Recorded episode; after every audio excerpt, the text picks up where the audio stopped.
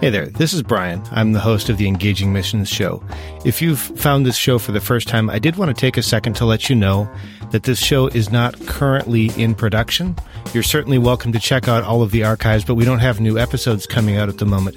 However, I did want to take a second to highlight one of the sponsors that sponsored the show a while ago. They're not currently sponsoring the show, but if you're looking for a place to invest in the kingdom, I'd recommend checking out Megavoice Audio Bibles. You can find them at megavoice.com or you'll find a link in the show notes. And I would encourage you to just check that out and see if maybe that's a fit for your giving. There's no compensation here or anything like that. I just wanted to highlight them. And with that, I'll get you back into the regular program.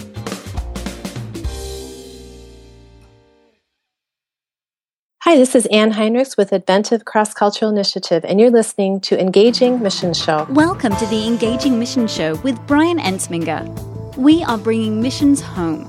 Each week, we hear from missionaries, ministry leaders, disciple makers, and church planters as they share about God's work in their lives and ministries. Like us, they are ordinary people who serve an extraordinary God. Ladies and gentlemen, here's your host, Brian Ensminger. Hi, and welcome to the Engaging Missions Show. It's really great to have you. In this week's episode, we're going to talk with our guest about ministry in what some would consider a developed country. And this is really pertinent because even though there's a lot of focus on ministry in what we would consider the developing world, there are real spiritual needs everywhere. We're also going to touch briefly on what goes into a short two to three minute testimony, as well as the key to being able to pray for lots of people in need. Scott McClelland of Foundational Missions is going to join us for a short leadership moment, and that will be continuing his current series on leadership. And you're going to want to make sure that you check out the show notes, which are available at engagingmissions.com slash Jacob Bach, because not only does Jacob offer some great resources, but he offers links to places where you can find even more resources. So you're going to find that really valuable. That's engagingmissions.com slash Jacob Bach. With that, we're going to go ahead and get right into this week's episode. All right, let's get started.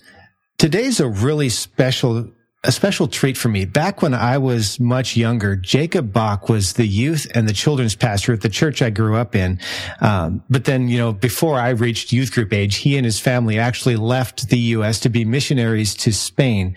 That was about 30 years ago. And I'm really happy to have him on the show for a couple of reasons. First, I got to tell you, it's just great to catch up and hear what God's been doing. But even beyond that, his ministry isn't really something that I choose for myself. It's open air proclamation, but God's been blessing it. And I think it's really important for us, or at least for me, to open up our hearts and our minds to the amazing variety of ways that God does things. We'll get a little bit back into that in a minute. But Jacob, welcome to the show. Well, thank you, Brian. Good to hear from you again. Yeah, no kidding. So I have a little bit of an advantage because I did know you a lot, a long time ago, but let's be honest, 30 years, a lot's happened and I've summed all of that up in like 30 seconds. So would you mind, as we get to know you, just maybe share a little bit about yourself and your family?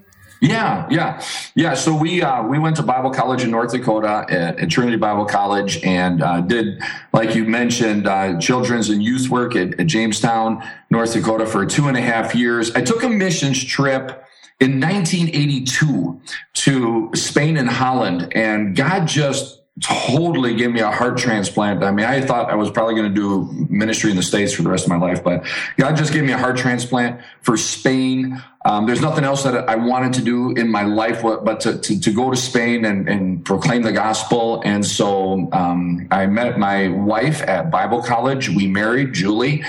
And just to kind of fast forward, uh, we were youth and children's pastors for about two and a half years. We're approved for missions, itinerated for a year, went to language school for a year, and in 1986 landed in Spain um, and have been here ever since. So uh, we've been involved in um, evangelism in some way or another throughout uh, the last 30 years.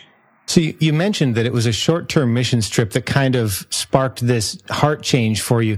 Can you share a little bit more about how God called you to do this?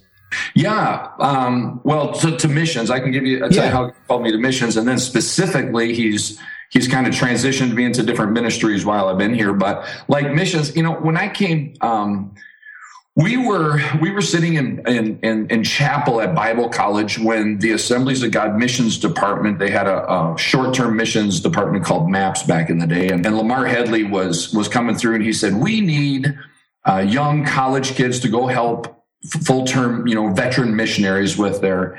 And I thought, man, you know, I grew up on a chicken farm in northern Wisconsin, and I thought man, go to Europe or go overseas or go someplace, you know. So I didn't start out really, uh, Brian, with a real like spiritual, you know, desire, like I want to go out and save the world. It was more like I don't want to go back to the chicken farm, you know, on uh, for the summer. But interesting, he started mentioning things, and as he mentioned, you know. Um, uh, Holland and Spain, you know, just to help out, you know, with the the missionaries. I thought, yeah, yeah, if I felt in my heart, let, let's do that. And so when I um you know, when uh, I filled out the application, my girlfriend, who's now my wife, Julie, she said, uh, she says, "Why don't you try that thing in Spain and Holland?" I go, "That's exactly what I was thinking." And I and I get to, it was just a short term thing. I was only in Spain for two weeks, and while I was here, I just saw, you know, I would ask the missionary, I go, "Where does everybody go to church?" And and he said, "Well, you know, uh, most people don't go to church here in Spain," and my heart just just i mean god just like i mentioned before he just gave me a heart transplant and i just really started um, thinking man if there's any place i want to do ministry it would be here and i guess for me brian it was it wasn't um, i remember leaving after two weeks and I, I actually was was was crying and i was saying god one day I have to come back to this country and I have to preach the gospel. And when I got back to the United States, even though I was only here for two weeks, my my mind was one track, and I thought I. I I, um, I prayed for Spain. Um, I thought I got to learn Spanish. Uh, I I wanted to change my major to missions, and it was just like there's nothing else that I wanted to do but that. And so I guess that's just you know. And I've had people, Brian, come to Spain for short term missions, and just that short visit, God is able to speak to somebody and say, "I want you back." And so we have people here today that are here because of a short term missions trip. You know, as you were sharing that, one of the things I was thinking is when we think about missions, we so often think about the deep, dark Africa type thing and that that's where people are called. And we might even think that something like Spain or what we would consider a developed com- country might be kind of a cushy position. Now, obviously God called you there, but there's a real need. Can you tell us about that need? Oh man. Oh man. Yeah. I mean, I mean, every missionary is going to tell you that their their country is the is the most needy. You know, because, yeah. Because I'm sure you had hundred episodes. Everyone says the same thing, but but our country is the most needy. So there you go. Um, yeah. But Spain, let me. Yeah, Spain is modern. Okay, we're in Europe. We're in Western Europe, Southern Europe. So yeah, I mean, we are in a Western culture. So we have some of the conveniences. But I'll, just if you can grasp this, that you know, Spain back in the day, I mean, long ago was a, a strong Catholic country but nowadays maybe 5% would go to the Catholic Church and and maybe 1% would go to an evangelical or Protestant church and that might be considered born again. So that means 99 out of 100 people in Spain don't have their name in the book of life. And so when I when I preach in the town square, I I know that one or two have heard the gospel before, but the rest aren't believers. And we have a team here right now from from Chi Alpha, and the young people they're able to talk some Spanish and some English to some of the people here, and and they said, "I'm so surprised. I expected Spain to be different, but nobody believes in God. Nobody mm. believes in God, and and just the they're very humanistic right now. Atheism, agnosticism, that's kind of like the deal. Uh, everybody wants to be that, but to find somebody that loves God. Okay, just Brian, let me one more thing. That you know the the the young people that are walking through you know our, our streets. We're a very outdoor country, so a lot we do a lot on the street. They don't have parents that are praying for them and they don't have hmm. grandparents that are praying for them like we do in the states. And so when I ask them, um, you know, have you have you grown up in a Christian home? No, you know, not, not even grandparents. And so the whole thing's just really sad. The, the, the need is so crazy that it's just overwhelming.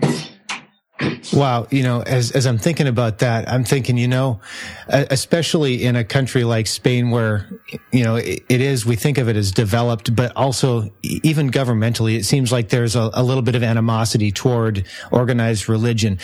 Being in that kind of environment doesn't come without challenges. Can you share a little bit about maybe a challenge that you've faced, a time when you had some, some stuff to, to kind of overcome? Yeah, I mean, our our, our challenges here. We've had we have a just an amazing open door right now, um, and I just don't know how long it'll stay open. So we're just taking advantage of it. But we do, just like in the states, do have a freedom of religion and a and a freedom of speech. So we're able to proclaim the gospel. We're able to pass out tracts. Um, yeah, we're able to preach on the streets and things like that, and and and, the, and they won't shut us down normally. You know, normally, mm-hmm. but. Um, you know, our biggest our biggest challenge isn't with the government right now. Our biggest challenge is against just the the uh, the darkness. Um, it's just really hard to explain if you haven't been here, but the the darkness of when you're standing. Okay, I'll just give you an idea. We're we're on the main square of Spain, and there's about hundred thousand people that that walk through this square every day, and and this square has been around for about 700 years, and so so like the kingdom of darkness has ruled over this square for 700 years. And and behind us we have male prostitutes and the street that comes right we have 10 streets that come into our square. And one of the streets is the red light district where the female prostitutes are.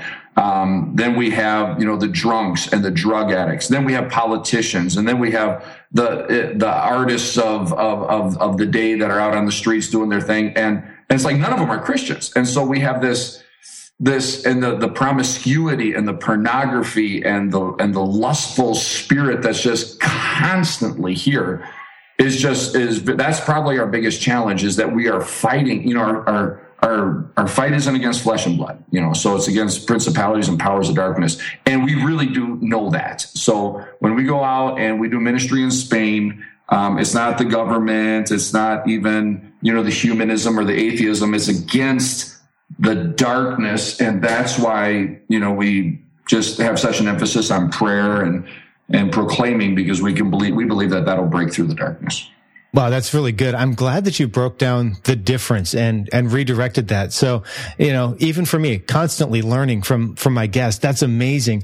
As you think about that, you've mentioned a little bit about prayer and the, the power of prayer. Can you share with us a little bit about how prayer is the underpinning for what you do? Oh yeah, I mean prayer. We have um, we have a ministry center right here on the square. So we have a coffee house, a training center, and a prayer house, and and that's the three things we dedicate ourselves to here is prayer, evangelism, and training. And so prayer and evangelism is like a coin. You know, it's one coin, two sides. You're not going to do one without the other.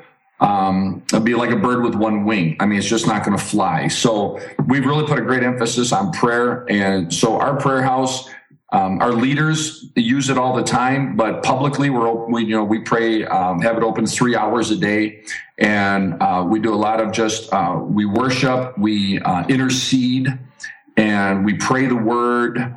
Uh, we model some of our stuff, um, like what uh, International House of Prayer does in Kansas City, just a little bit, and so it gives us some ideas, some some direction. But yeah, we go down. Um, we always spend that time in prayer uh, everybody at least spends an hour and a half before they go down to the street to because we got to be filled with God. Right. This, is what, this is Ryan. This is what I really learned. Um, the reason we do what we do is because I used to be an entertainer, and I guess kind of my personality from hmm. ever since I was born. You know, my my personality is is is showman. It's it's it's entertainment. It's the stage. I, I I've always done that. It's always been very natural for me. And I remember, um, and I was doing kids ministry. Uh, we had a pretty, uh, pretty cool kids ministry. It was kind of like a, sidewalk circus that we traveled all across Spain and we did puppets and unicycles and flaming torches, juggling, balancing, plate spinning, ventriloquism. I mean, we just did the gamut. It was all, it was all great. But, and, and, and God used it and, and I love it and I still love it. But something, something amazing happened. Um, it was 20 years ago this month and God, um, God spoke to me in southern Spain as I was on a walk in the woods, and He said, If I took away all your stuff, I mean, it was just, it wasn't audible, but it was God. Mm-hmm.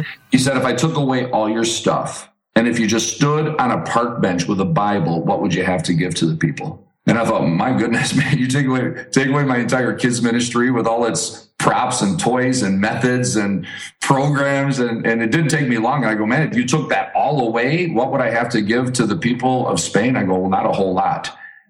And then the Holy Spirit responded and he says, exactly.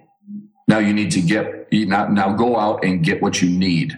And then from that point, he led me to the the the chapter in Acts where Peter and John were going to the prayer meeting, and and they were met with uh they they were met uh, at the door by a lame man, hmm. and the lame man looks up to him and says, you know, and waiting to receive something from them, and they said we don't have silver and gold, you know, and at that point, you know, it's not like he pulled out a puppet show, but he said I don't have silver and gold, but what I have, I'll give you and in the name of Jesus Christ. And see, then the, then heavens opened up and the power of God came down.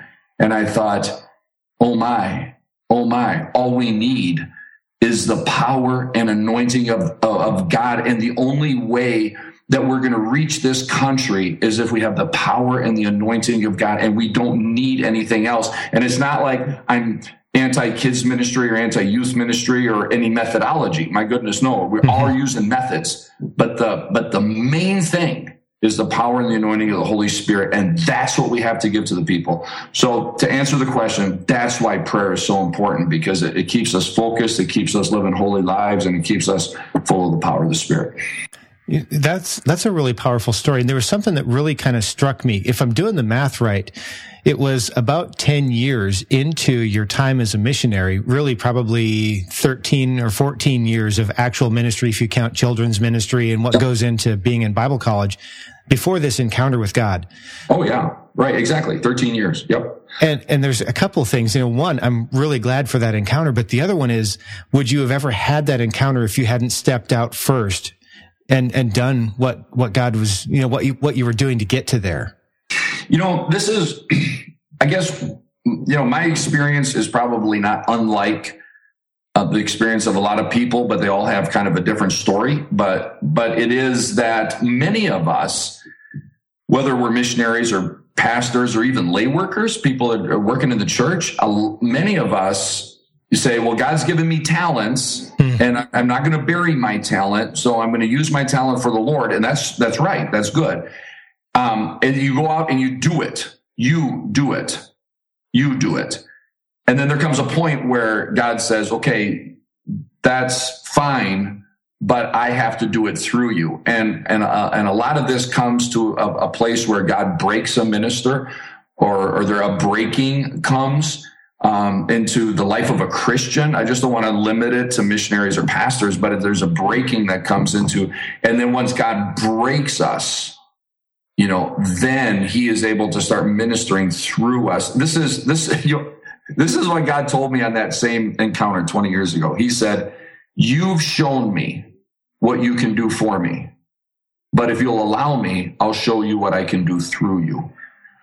And that was the difference in my ministry was this is what I'm doing for God. And then came the breaking and he says, now let me show you what I can do through you. So he's, it, my ministry isn't based any longer on my talents or, or anything. It's just based on what he does. Man, that is that's huge.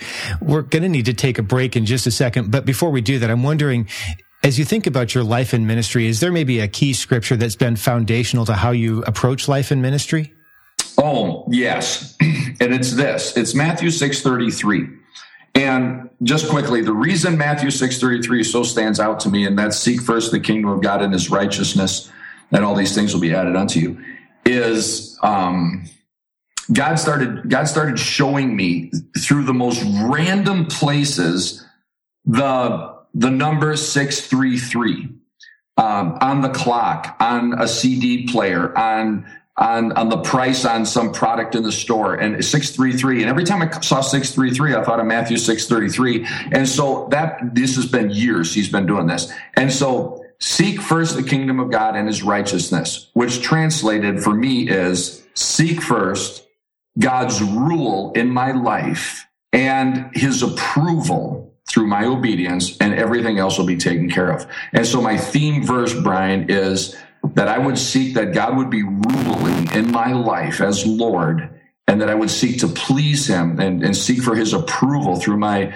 being obedient to what he tells me, and then everything else he'll take care of. Wow, that's great. With that, we are going to need to take a quick break. And when we come back, we're going to shift our focus a little bit more toward your ministry.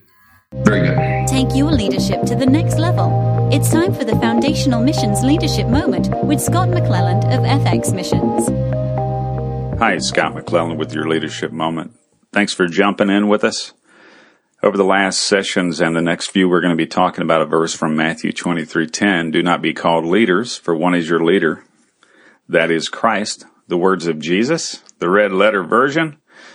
We uh, we should regard this uh, verse very highly and give it a central place in our concept of leadership as believers.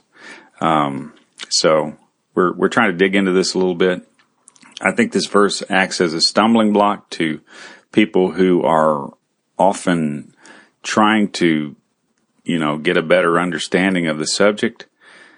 And it, it may actually, in our immaturities, frighten us away from the subject or cause us to react uh, very uh, drastically, uh, maybe overreact toward things that are uh, even the Lord's trying to teach us. We want to do what we can to overcome that and uh, also on the other side, this this verse acts as a stumbling block to those who are trying to be someone, who are trying to uh, espouse their own uh, expertise or um, be viewed as principal in leadership. There's a verse in, uh, I think it's in Third John, where John sort of is verbally correcting uh, the person he's writing to or maybe it's more highlighting concept there that uh, we can learn from. He says that there's a certain person among them who always wants to have the preeminence. And I think the guy's name was Diotrephes. And he says here about Diotrephes that he always wants to have first place. And our desire to have first place this uh, is a strong parallel to this verse, actually comes into competition with the Lord's first place. This is a part of our fallenness. It's something that Jesus paid to redeem, and uh, we have to grow uh, in maturity uh, to realize and recognize when it is that something inside of us is trying to take the first place. We're trying to be preeminent. You might think this is not a real temptation, or you might not see it as one, especially if you're not in a in a place of uh, responsibility where many people are looking to you for answers or guidance. But uh, as you get to that place, it certainly is a trap, and none of us are above these kinds of things. We're all human, and we share common weakness. Do we desire to have the preeminence? That is uh, reminding me right now of the words of Thomas, Thomas à Kempis. I've said it here before a few times possibly. One quote from him is, we need to love everything for the sake of Christ, but to love Christ for his own sake. We've got to keep Jesus in the preeminent place where we all have one leader and what we're seeking to do is represent him well to each other and to a fallen world. I'm Scott McClelland with your leadership moment.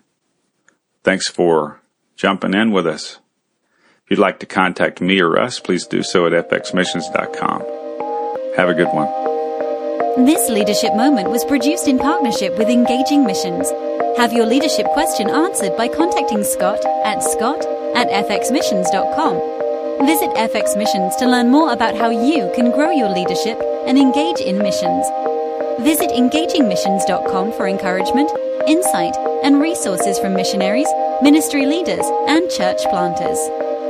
All right, we are back with Jacob Bach. He's the, the leader of ontheredbox.com. He's a missionary to Spain, and we've been talking a little bit about his life and ministry, but now we're shifting our focus more toward the ministry itself. So, Jacob, would you mind sharing with us? You, you talk about open air proclamation. What does that mean? What do you do? Well, man, I tell you, it's it's so simple what we do that it's um, we we have a prayer house, as I mentioned earlier in the program, that mm-hmm. where we we spend some time with God, we get filled up with God, we get just um, a word from God, and then what we do is we have this red box. It's a flight case, and it's like you would put an instrument in, you know, but it's just a, a it's just a box and inside the box, we have tracts, Light for the Lost tracts, and, and some objects that we do. When I did kids ministry, I love doing object lessons. And so this is called illustrated preaching. so we always have an object that we use. And then, and we put those objects in the box, and then it has wheels and a handle. And we go from our prayer house, we go out to this town square called Puerta del Sol which is the epicenter of Madrid and it's also the epicenter of all of Spain. It's the ground zero. It's the mile marker zero where all the roads begin in all the entire country. We're right in the middle of the country. It's a peninsula. And so it's very emblematic. It's the most, it's the most important square in the entire country. And so we just walk out our front doors and, and, and we're in the square and we put down the red box and we'll maybe have somebody get up and, and sing a song. Uh, we have some folks that are extremely anointed with evangelistic singing. We don't use microphones because it takes permission from the government to use microphones. And because we're out every day, um, it's just not possible. So we've learned to just project our voices. So she sings, and then we have people give two minute testimonies of how Jesus changed their life or why they love Jesus then we'll do an illustrated message, which is like a parable. It's storytelling and proclaiming what Jesus did for us. And it's very cross centered. And that message will last about six, maybe seven minutes. And then we'll offer a gospel of Luke to the people that are listening and say, We'd love to talk to you. We'd love to pray with you. And we'd offer that uh, gospel for free. And, and then we go, go, break into personal evangelism. And then we'll maybe do personal evangelism for 20, 25 minutes. And we'll start up a whole nother round a song, a testimony, a preaching. And then we'll go into personal evangelism. And so that's the extent of what we do. We don't, we don't do anything else. I mean, that's, that's what God is using right now. So you mentioned that you know you've got a couple minutes of this and a few minutes of that. It sounds like the whole thing takes like maybe 15 to 30 minutes. Is that an accurate assessment? I'd say yeah, I would say maybe 15 to 20 minutes. Okay. Is like our entire we call it a round of evangelism. So yeah, but within 15 or 20 minutes, uh, people um, you know, there's all sorts of reactions, but people will come by, hmm. and um, those that stick with us till the end are, are the ones that we feel like God has sifted and separated from the rest and they're the ones that have an open heart and then we just turn and and we have a team of an evangelism. So every night we're out six nights a week so each night we have a group from and, and people come from different churches. Hmm. so even though we're assemblies of god we have people coming from the baptist and the brethren and and uh, uh, presbyterian. There's just different we have a few churches here in spain and and they want to learn how to do evangelism so they come to us. And so we may have between maybe eight and 25 soul winners a night that, that would come and join us on the street. So they form the first crowd and we stand up on the box, lift up our voice. They form the first crowd. They listen to us as though they were just part of the crowd. And then when we're done, they just turn and talk to the people that are standing next to them. Wow, that's great. So as I'm thinking about the, the flow of the interview, I've got a couple of questions I hadn't really considered before, and I'm kind of taking a left turn. Are you comfortable with that? Yep, I'm I'm comfortable with left turns. Awesome. So the first thing I'm wondering is you mentioned that you have people sharing their story, what God means to them in a couple of minutes. Would you mind sharing that your story with us? Yeah, yeah. So this is what a two minute testimony would look like. Um, you know, hey, my name is Jacob, and you know, I, I was going to church ever since I was a little kid. And I was one of those guys that would go to church, you know, and have a Bible and I could even say the prayers or even sing some of the songs. And, and I'd feel really guilty when I went to church. And then by Sunday night, and the whole rest of the week, I was living like a devil. I mean, I tell you what, I did. I mean, I did so many things that didn't please God. By the time I got into my teenage years, you know, getting drunk on the weekends, and the only thing I was interested in was girls, and not in a nice way. And so my life was kind of spinning out of control. Just lived for myself, full of selfishness. And one day, a girl, she invites me to a Bible camp And I had been to Bible camps before, but I was more interested in just going with her. So I said yes. And we get to this Bible camp. And when we get to the Bible camp, she said adios because she already had a boyfriend. Basically, she just wanted me to get to the camp. and so, so here I am at this camp and um, and I'm listening to what they're saying, and, and, and all of a sudden, while I was sitting there in this big auditorium with about 300 young people, I was 17 years old. It's as though God came up to me somehow in an invisible way, and He took off the veil, kind of a blinder that I had on my eyes. All of a sudden, I saw my sin like I'd never seen it before. I mean, I saw the stuff that I did that displeased God and all my immorality and my and my language and my disobedience and and my rebellion against God. And all of a sudden I knew I knew that if I died that day, I'd go to hell. Even though I had prayed so many times, nothing had ever changed in my life. And I called out to God and I said, God, have mercy. God, just forgive me. Come in and change me from, from the inside out. Take my past and present and future and do whatever you want with me. And this is what happened is like the Spirit of God came into my life it took out that heart of stone and gave me a new heart, a heart of flesh, a new nature, and everything changed. All of a sudden, I loved God. All of a sudden, I desired to follow Him and obey Him, and I had a desire for reading the Bible. And I, all I wanted to do from that moment on was go out and and just live my life for Jesus and, and, and encourage other people to do the same. You know that what Jesus did for me happened over 35 years ago, and, and it's so real and he wants to do that in your life today too. So that would be more or less like what my testimony would be. Yeah, and you know the thing I like about that is it's very personal, right? It's yours. You don't right. have to try and make up somebody else's testimony for them. Right. It's just my story, and what what we really encourage people to do is you know talk about talk about their before and after. You know, sometimes it's a little bit harder for church kids, but oh yeah, you know, yeah. But I was a church kid too, so but I mean, there's a there is a time in your life when the Spirit shows you your your sin, and, and you have to you have to turn from it. You have to repent, and repentance isn't isn't preached much in the church. Um, and and so it's so important because you know there is no salvation without repentance. I mean, unless we turn from our sin and turn to Christ, there's no salvation. So we always uh, try to emphasize that too. That's good. So now, as I'm thinking about this ministry, I know that you're doing open air proclamation, and I know that you're seeing results, if you will. Would you mind sharing maybe just one story of how God is transforming lives through what you're doing? Oh my! I tell you, God's transforming my life. you know, I think first and God's always on on His agenda is always to change us as well as changing those people that we're listening. So it's been absolutely amazing for my own life. But as far as the people that are, are listening to us, my goodness, well, I'll tell you this, Brian, we get to pray with people every single night on the street. And it's not because we're awesome. It's just because we're out there. Oh. Okay. That was good. Yeah. No, that was, that was good. That, I, I believe that one was from God. I think it was. Like, because it's not like okay like we're the most awesome preachers in the world. We're just kind of like whatever i'm a chicken farmer you know from northern wisconsin and i love to proclaim the gospel. But what i'm saying is the reason god is moving out in the marketplace is because we're out there.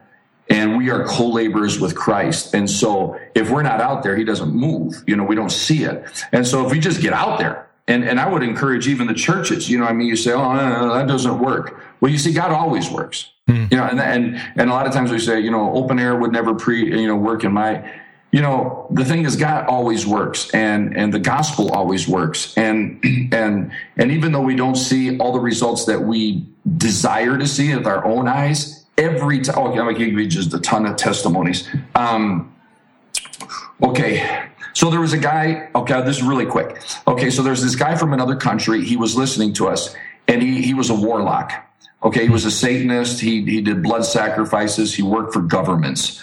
Okay, I mean presidents of governments. And uh, he listened to us, and and some one of our soul winners, a young lady, goes up to him and says, "Hey, what'd you think about what we were saying?" He goes, "I don't want to know anything about what you're saying."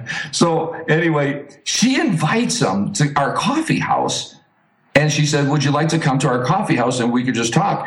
which we don't normally do just that, but and she had no idea who this guy was. Okay. And he says, What are you going to do to me? And she said, Nothing, just like have a coffee.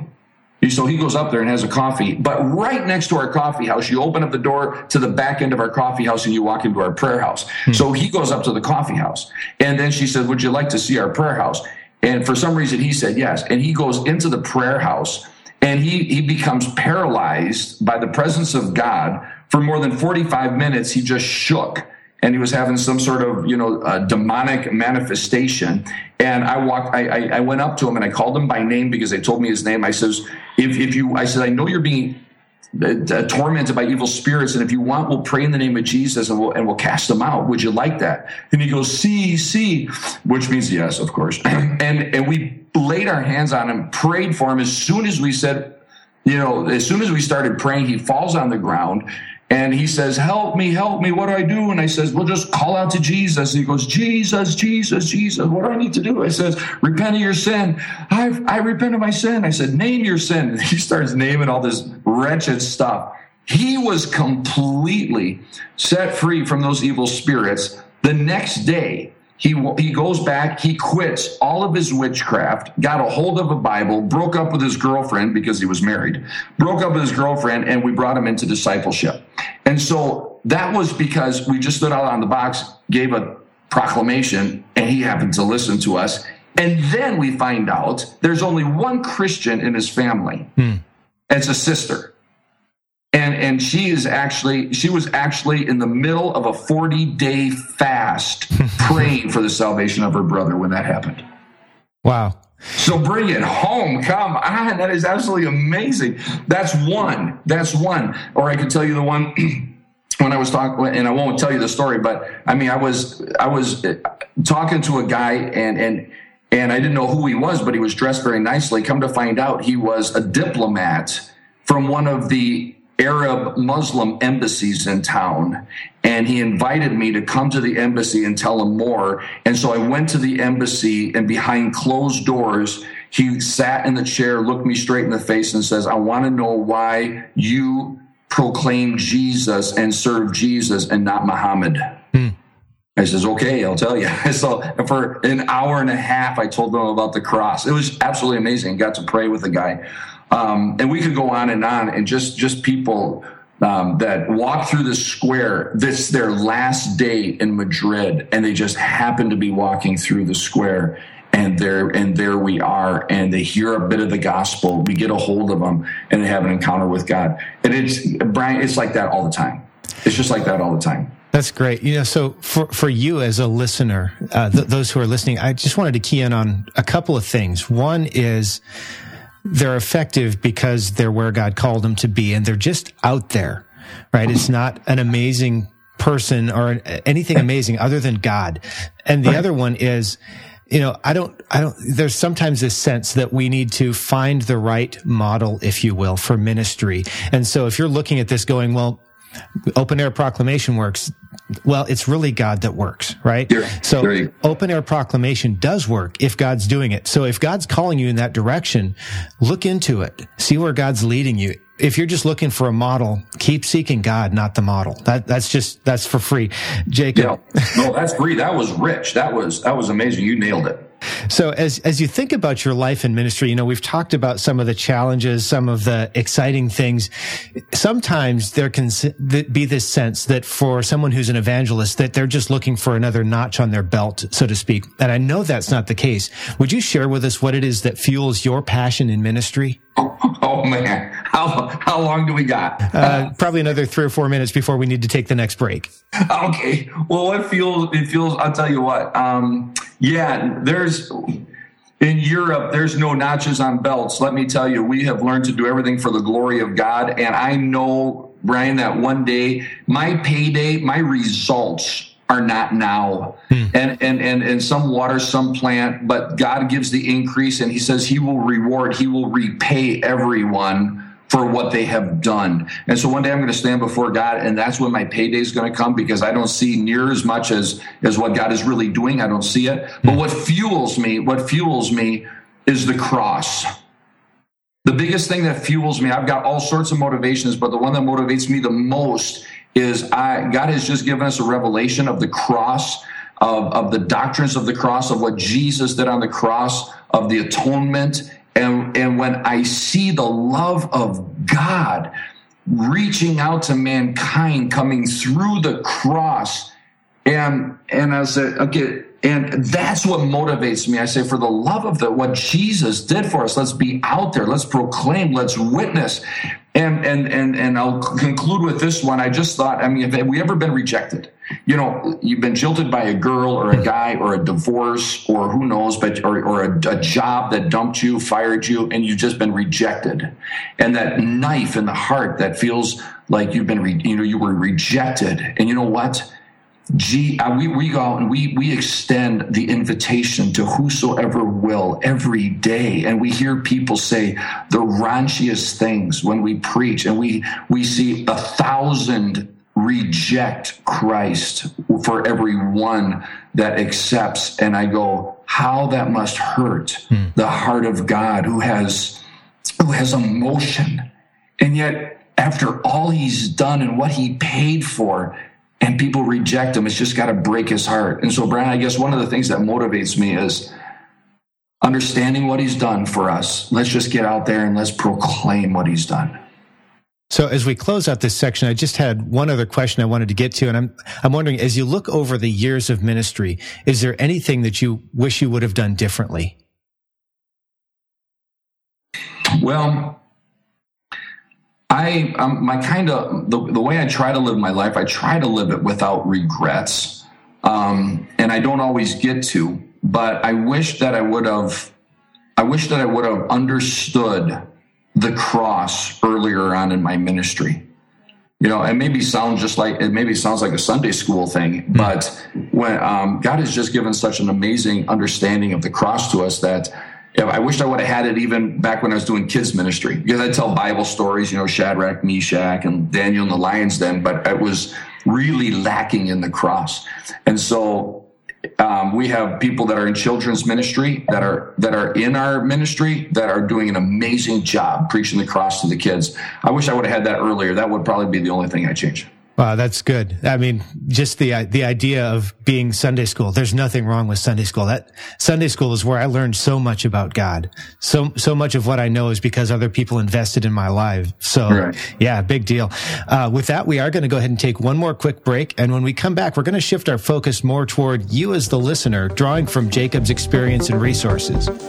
Here's a taste of what's coming up on the Engaging Mission Show one thing we find is God blesses people more than he blesses programs and strategies. And so, I mean, I was in Jacksonville, Florida a few years ago, and there was met a lady there. God just brought, um, burdened her to reach her city, and she did unusual things. She went through the phone book when anyone with a strange name, she wrote a letter to them and sent a tract and told them how much God loved them.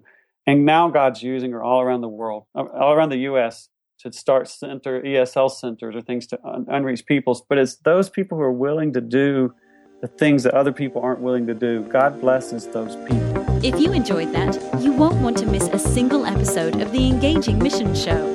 Subscribe in iTunes or Stitcher to have it delivered automatically.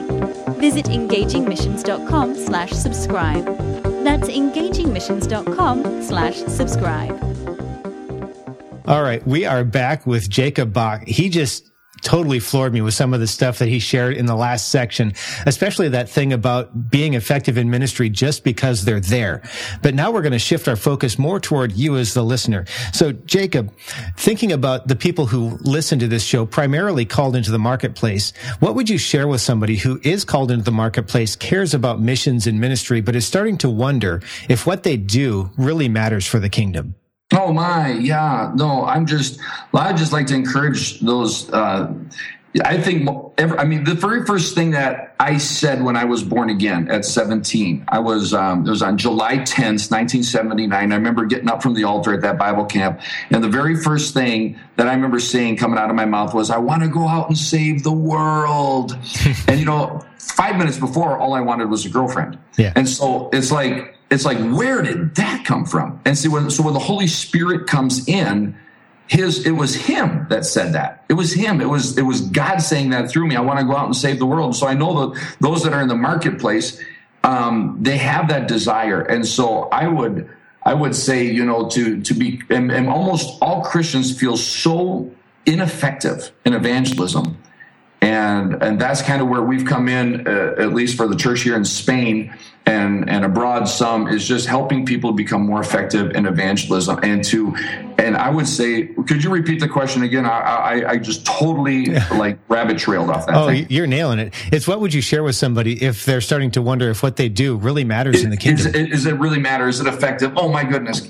I, I mean, I I hammer this thing in to everybody that comes here or that reads my blog is, and I'm constantly saying it, anything that you do for the kingdom's sake really matters. And you've got to, as an American listener, if you're listening from America, as an American listener, you've got to get the results, show me numbers thing out of your thinking because it's not kingdom thinking. It's American thinking. It's, um, and it's it's wrong thinking if you're going to be working uh, in the kingdom because God tallies the results. People say, "Well, how many people got saved through your ministry? Does it really work?" I said, "Well, there is a book and there is a tally of everybody that got saved because of what we do here, and it's called the Book of Life. But the only guy that's got access to it is Jesus. So if you need to know really how many people got saved, you got to ask Him." And and the thing is, because our planting and our watering, one phrase mentioned to somebody at Walmart. If you see somebody that's that's that's like seems depressed or something, you go up and ask them, you know, hey, how are things going? And notice that you maybe look a little, hey, can I say a word of prayer for you? Anything that you do is, is can make can make can give eternal results. And I'll tell you this, I'll tell you that you're not going to see you're not going to see 99% of the good that you're actually doing.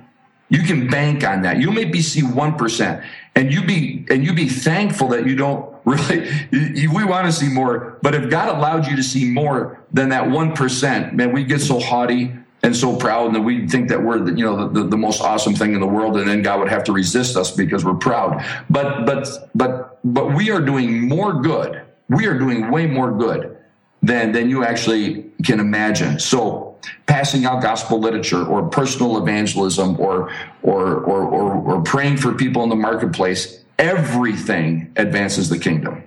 Wow. So you, you totally nailed me with that thing about feeling uh, ineffective in evangelism. That's totally me. I feel like I'm horribly ineffective in, in evangelism. So I appreciate you sharing also the thing about the results because yeah.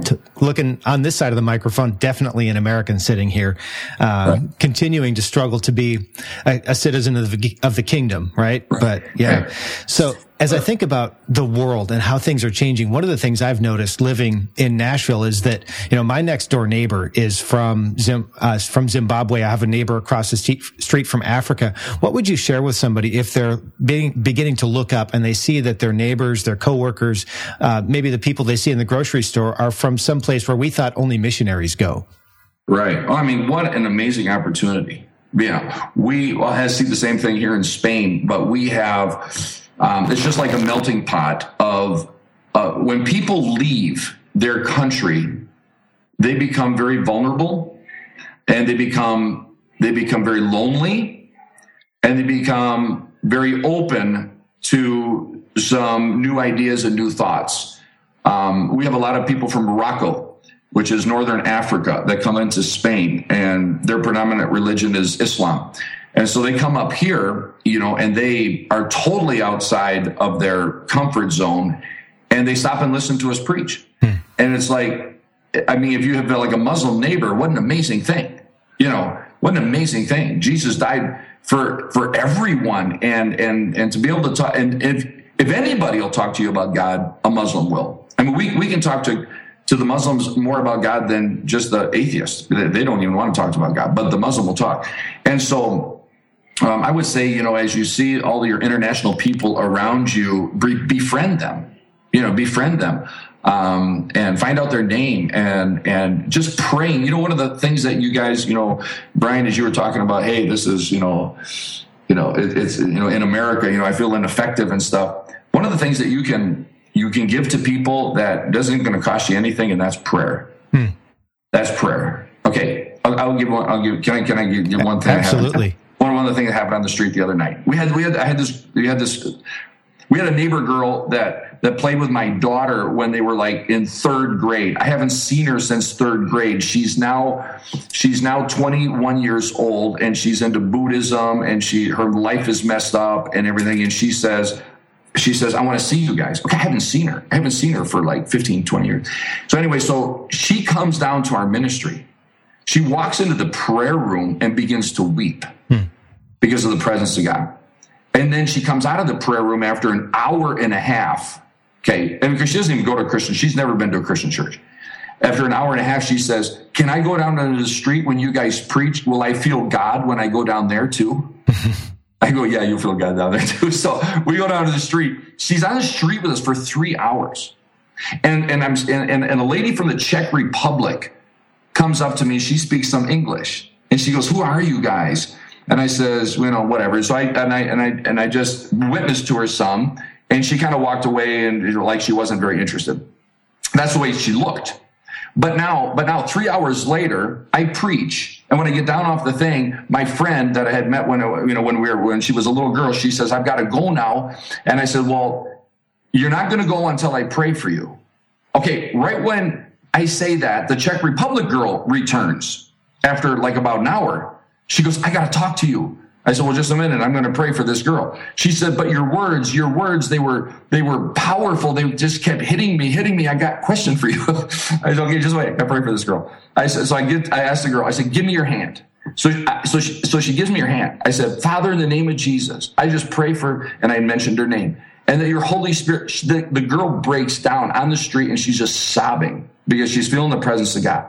And then, and then the girl from the Czech Republic, I said, she looks at my friend. She goes, "Why are you crying?" She goes, "I don't know. It's the energy of God. It's the energy of God."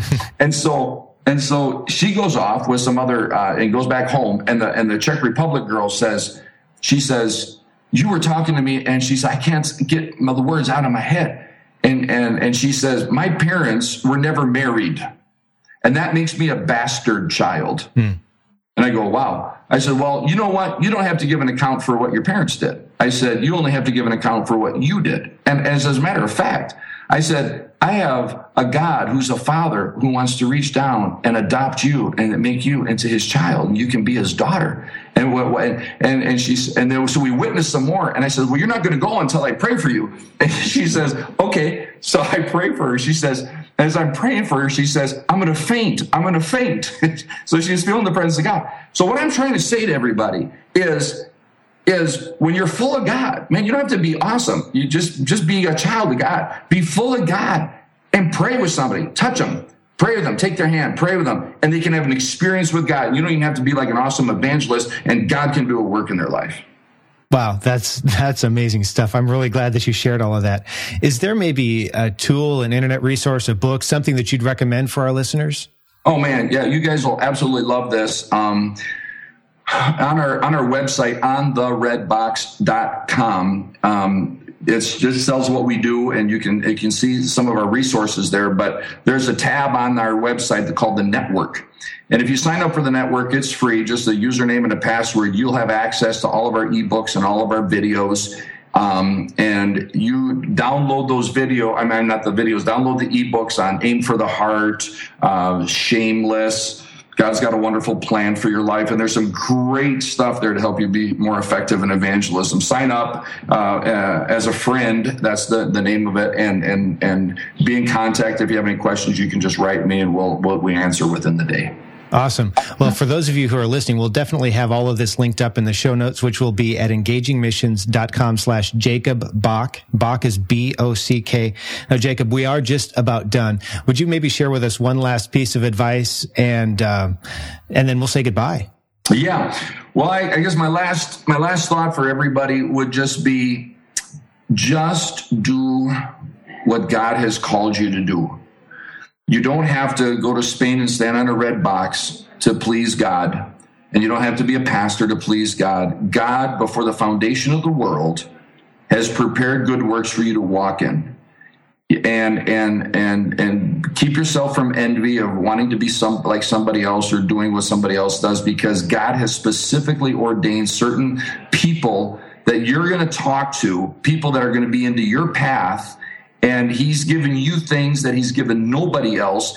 As a matter of fact, if you don't do it, he's not going to ask somebody else to do it because they've got to do their own thing. So just be obedient and to what God has called you to do as even as a layperson not just as, as, as a secretary or working at Starbucks. Just do what God has called you to do. Live in holiness, be a person of prayer, listen to the voice of the Spirit, and just follow Him. Wow, that was excellent. Jacob, thank you so much for being with us. This has been a true pleasure. Great. Thank you so much for, for, for inviting me. Thanks for joining us. It was really great to have you with us. And also a huge thank you to Jacob for taking the time to do this. I really do appreciate it. It's not always easy to make the time to do this, especially with ministry and that kind of stuff. So I really appreciate that. As I mentioned, the show notes are available at engagingmissions.com slash Jacob Bock. That's where you'll find links to all of the resources we talked about, as well as a few um, quick tweets if you want to do a one one click quote or something like that, that's all available for you right there. One last time, though, thanks for being here. It was great to have you. Thanks for listening to the Engaging Mission Show. You can find more great content like this, along with show notes, by visiting engagingmissions.com or by subscribing to the show in iTunes or Stitcher. If you enjoyed the show, please leave us an honest rating and review in iTunes. Audio editing was provided by Jeff Butterworth of Sound Paradigm Studio. Thanks so much for joining us. We'll be back next week.